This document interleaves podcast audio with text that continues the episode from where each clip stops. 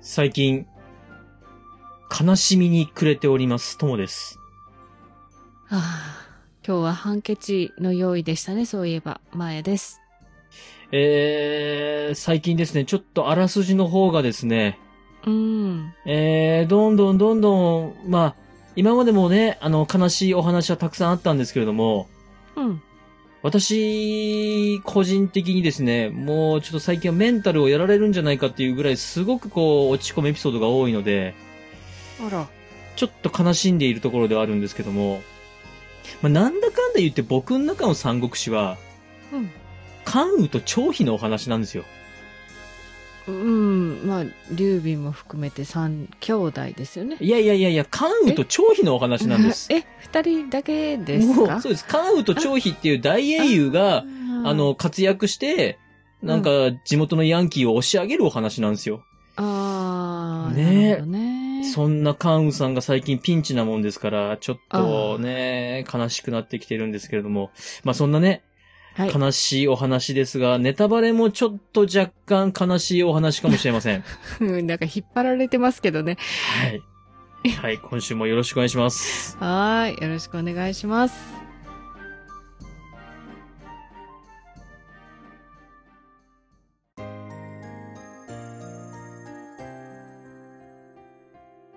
三国だが、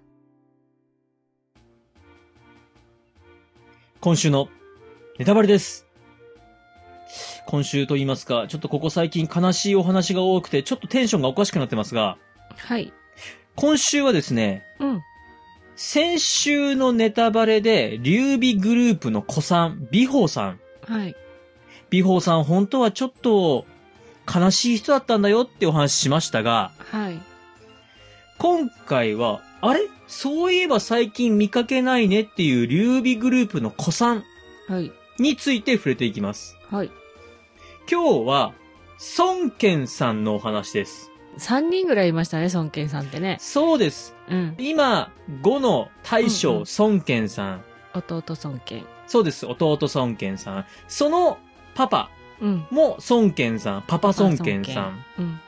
で、劉備が各地を転々としてる時に、うん一緒に活躍して回ってた孫健さん覚えてますはい。どの時間はそあうだの、けど。乾いてる。乾いてるか。そうです。はい乾くの孫健さんです。うん。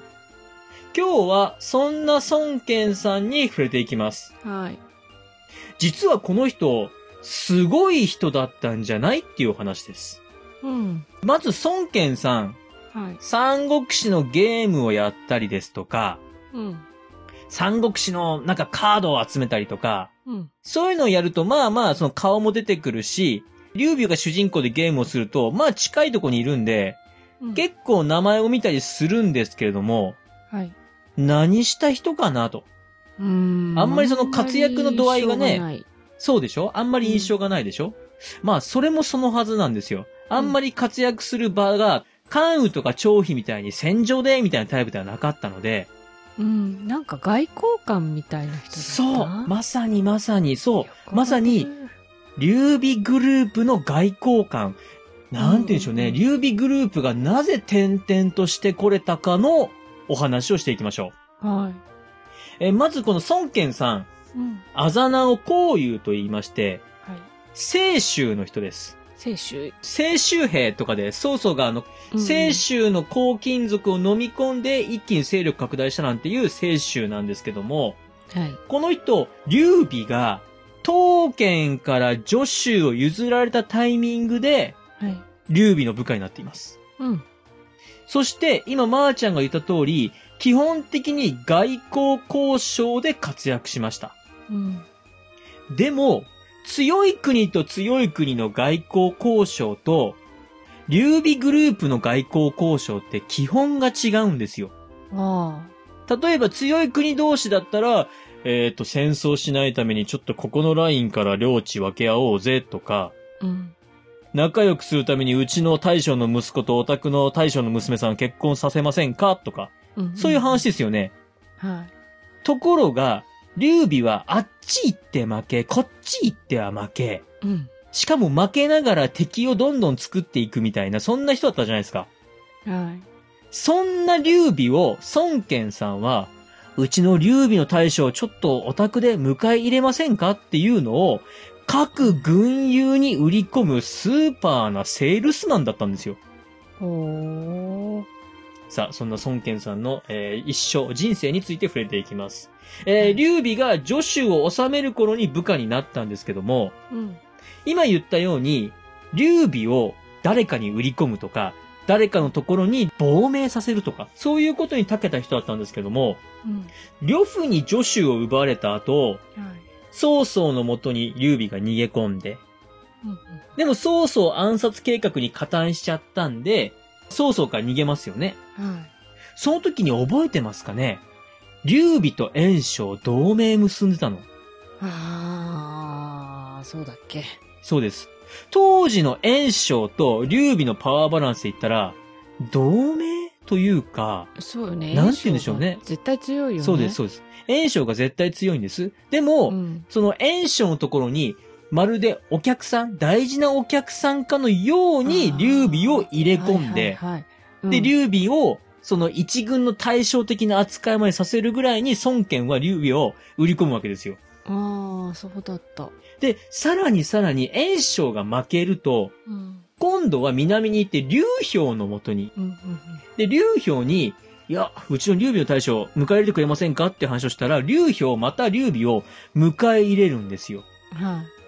まあ、わかんないですよ。こう、会ってみたら、劉備との、まあ、劉備のその人となり、劉備と馬が合う。そういうのあるかもしれませんし、同じ劉姓だから、うん親戚的なものはあるかもしれませんけども、そのきっかけを作る、そこまでの外交力、孫権さんすごいと思うんですよ。そうですね。はい。で、ちなみに、この時劉備は、天下の大悪人曹操に追われている、うん劉備を迎え入れる、イコール曹操と敵対するよっていう状態になるのが、見え見えながらみんな迎え入れてるわけなので、うん。これはなかなかの賭けだと思うんです。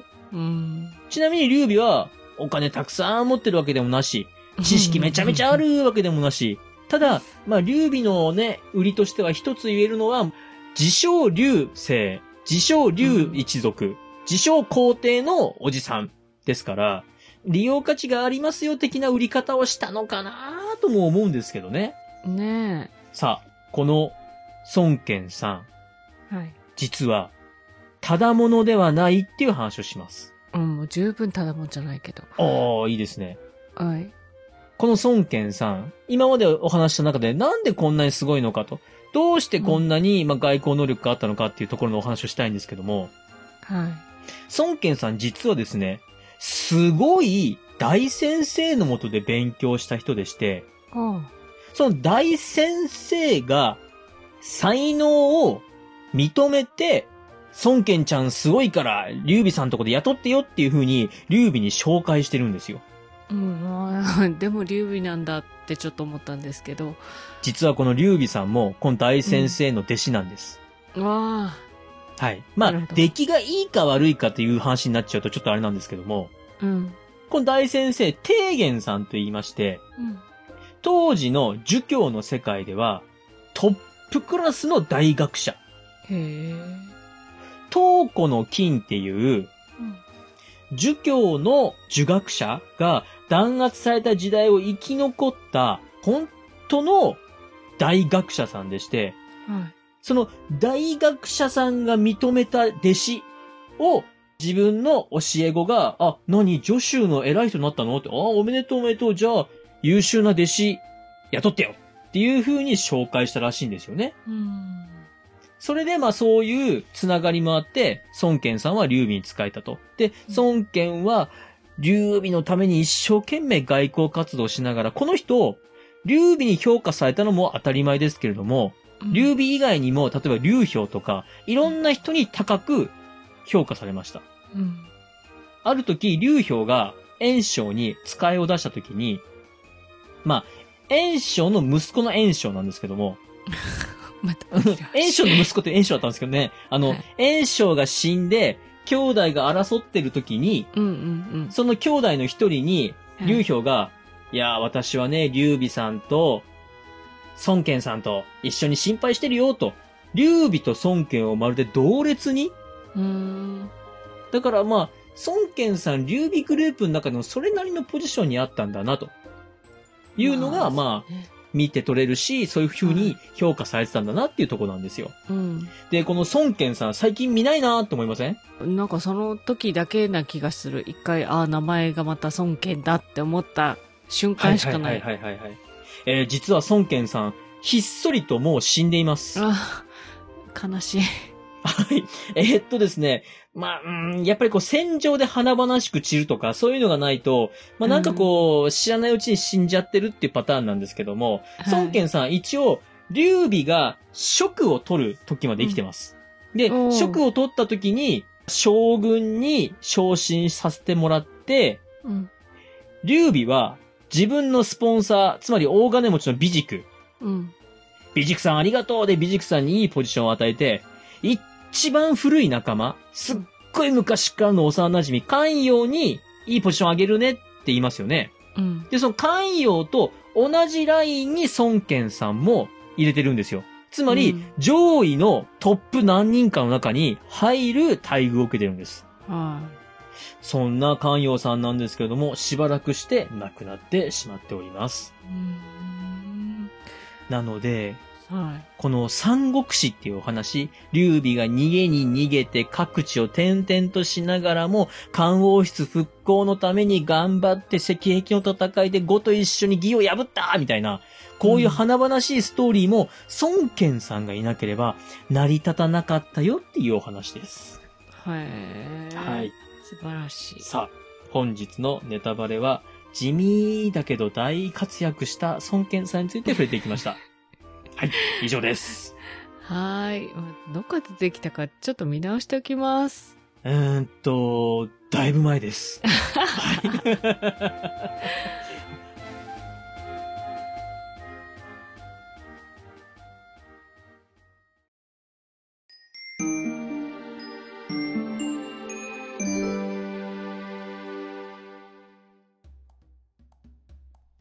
エンディングです。今回は、縁の下の力持ちと言いますか、うん。本当に三国志を作った、本当に劉備を支え続けた孫権さんのお話でございました。はい。はいいやー。な、他の人たちが長生きなだけな気がしてきましたね、話聞いてたら。あ ー、まあそうかもしれないですね。本当活躍する年代は少なかったかもしれませんけどうんうも、んうんうよんくよく考えたらみんなが長生きなんですね。そうだと思います。うんうんうんうん。では、メールアドレスお願いします。はい。先日、お誕生日お祝いを皆さんからいただきました。どうもありがとうございます。お礼をここで申し上げておきます。これからもメールお待ちしております。Gmail です。はい数字で359、アルファベットで DAGA、三国だが、あとマーク Gmail.com。エピソードの概要欄にお名前だけで送れるメールフォームもございます。ツイッターをされている方は DM でも結構です。感想は、ハッシュタグ、三国だが、三国を漢字、だがをひらがなでつけてつぶやいてください。お待ちしております。えー、次回は、うん食山投資、草食わぬ馬、国葬。この三つに触れていきます。はあ、いよいよですね。はい。では、また、ハンカチをご用意いただき、日曜日にお会いしましょう。